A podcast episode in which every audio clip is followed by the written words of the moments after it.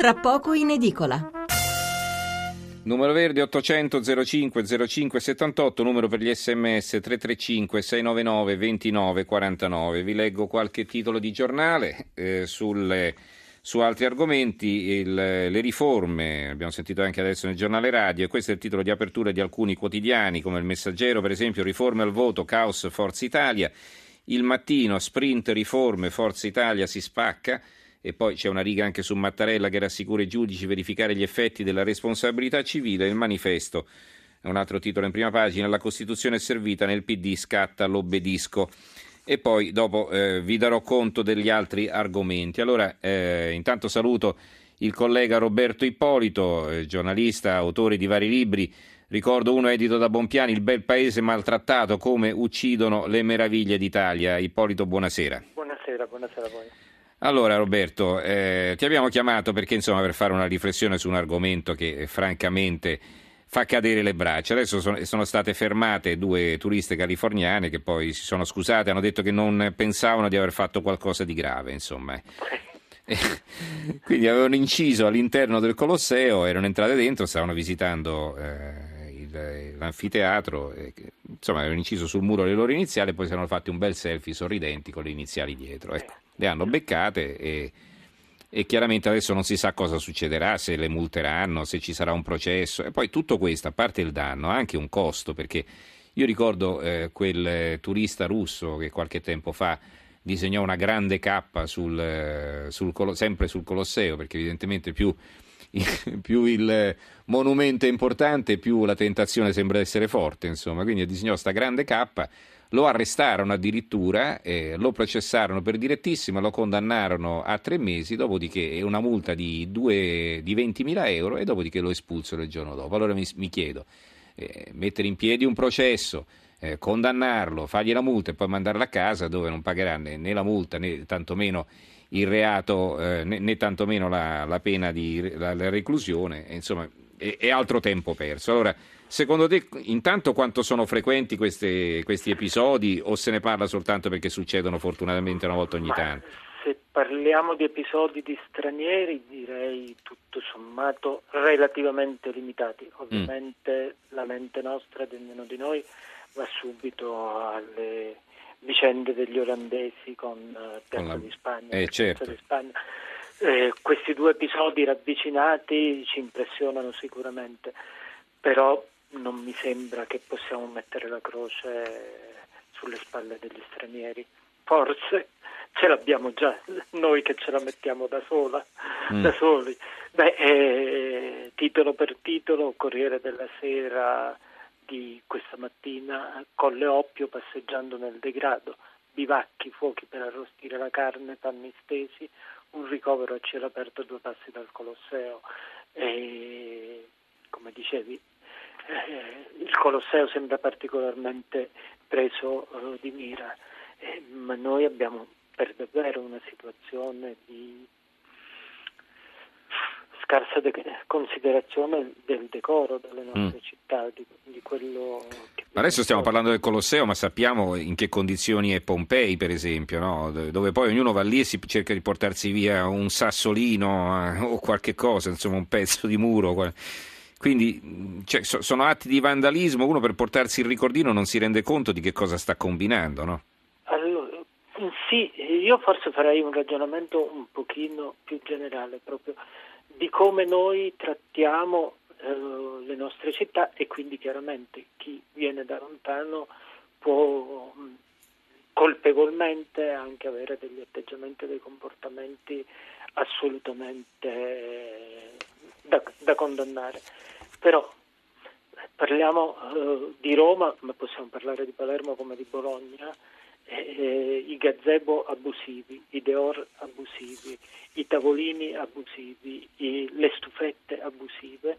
E, e, addirittura a Roma si è aperta una discussione, io lo cito nell'ultimo mio libro Abusivi, c'è stata una disputa sui centimetri della strada da lasciare libero per far passare i mezzi di soccorso rispetto ai gazebo che vengono installati.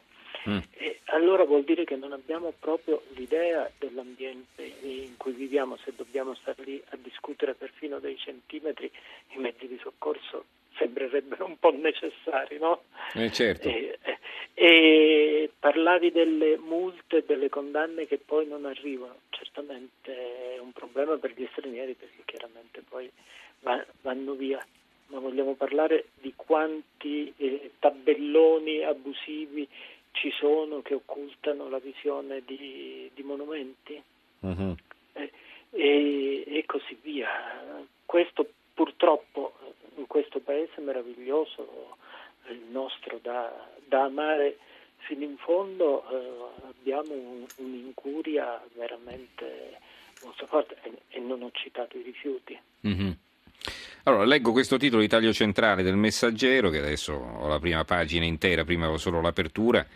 Eh, Barcaccia, la beffa dei barbari, dall'Olanda no, no ai risarcimenti. L'AIA non darà un euro dopo gli sfregi degli ultra del Feyenoord. L'Olanda non pagherà per i danni alla Barcaccia, il gioiello di Piazza di Spagna devastato dai tifosi olandesi del Feyenoord. Il Senato olandese, con una mozione, aveva invitato il governo a dare un contributo per il restauro della fontana. Quel voto però non è considerato vincolante dal governo che ha deciso di non versare un centesimo al comune di Roma. L'unica disponibilità che è stata data dalle autorità olandesi è di tipo investigativo. La magistratura di Rotterdam ha aperto un'indagine parallela a quella della Procura di Roma. Devo dire che è molto sconcertante, al di là del, del fatto economico, mm l'atteggiamento olandese, il non considerare grave quello che è avvenuto, il non dare delle scuse degne di questo nome, il non considerare il gesto dei loro concittadini un gesto assolutamente da brutto, orrendo, sciagurato. Cioè, non si sono posti il problema della loro immagine all'estero, perché Chiaramente anche per noi adesso, con grande dispiacere, l'idea degli olandesi è l'idea di persone che possono fare anche quello che hanno fatto mm-hmm, in Piazza impunemente. E allora son, sono veramente sorpreso dall'idea che la loro reazione è così blanda. Ora non è questione di un fatto formale, anche in Italia una mozione in Parlamento sì, sì. in teoria può essere vincolante e poi non viene applicata eh, perché non è un atto imperativo, non c'è una sanzione.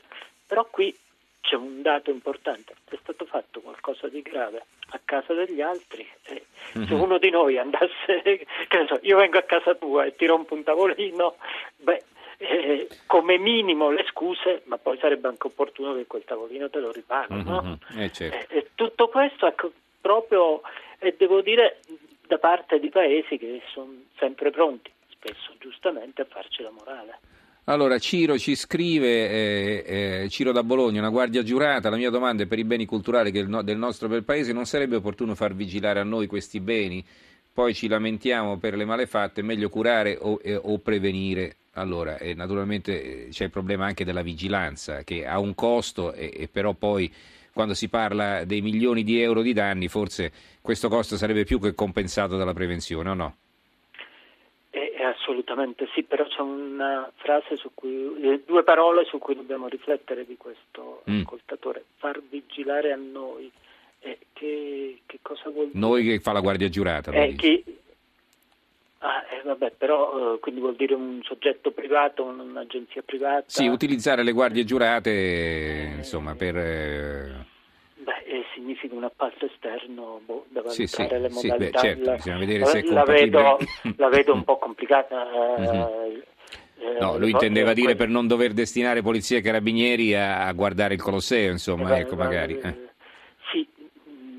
Eh. Ma forse hanno qualcosa un, di più importante da fare, ecco, questo No, senso è un surrogato che forse non, non funziona de, eh, del tutto, perché i compiti di di vigilare sull'ordine spettano un gioco di parole alle forze dell'ordine mm-hmm. e subappaltarlo a qualcuno all'esterno, anche se estremamente qualificato, è un po' complicato. La stessa cosa vale anche per chi non, eventualmente non pagato, per esempio per i volontari che svolgono in Italia delle funzioni importantissime, però a volte svolgono funzioni di supplenza nei confronti dello Stato e delle istituzioni che non è del tutto opportuno che svolgano. Mm-hmm.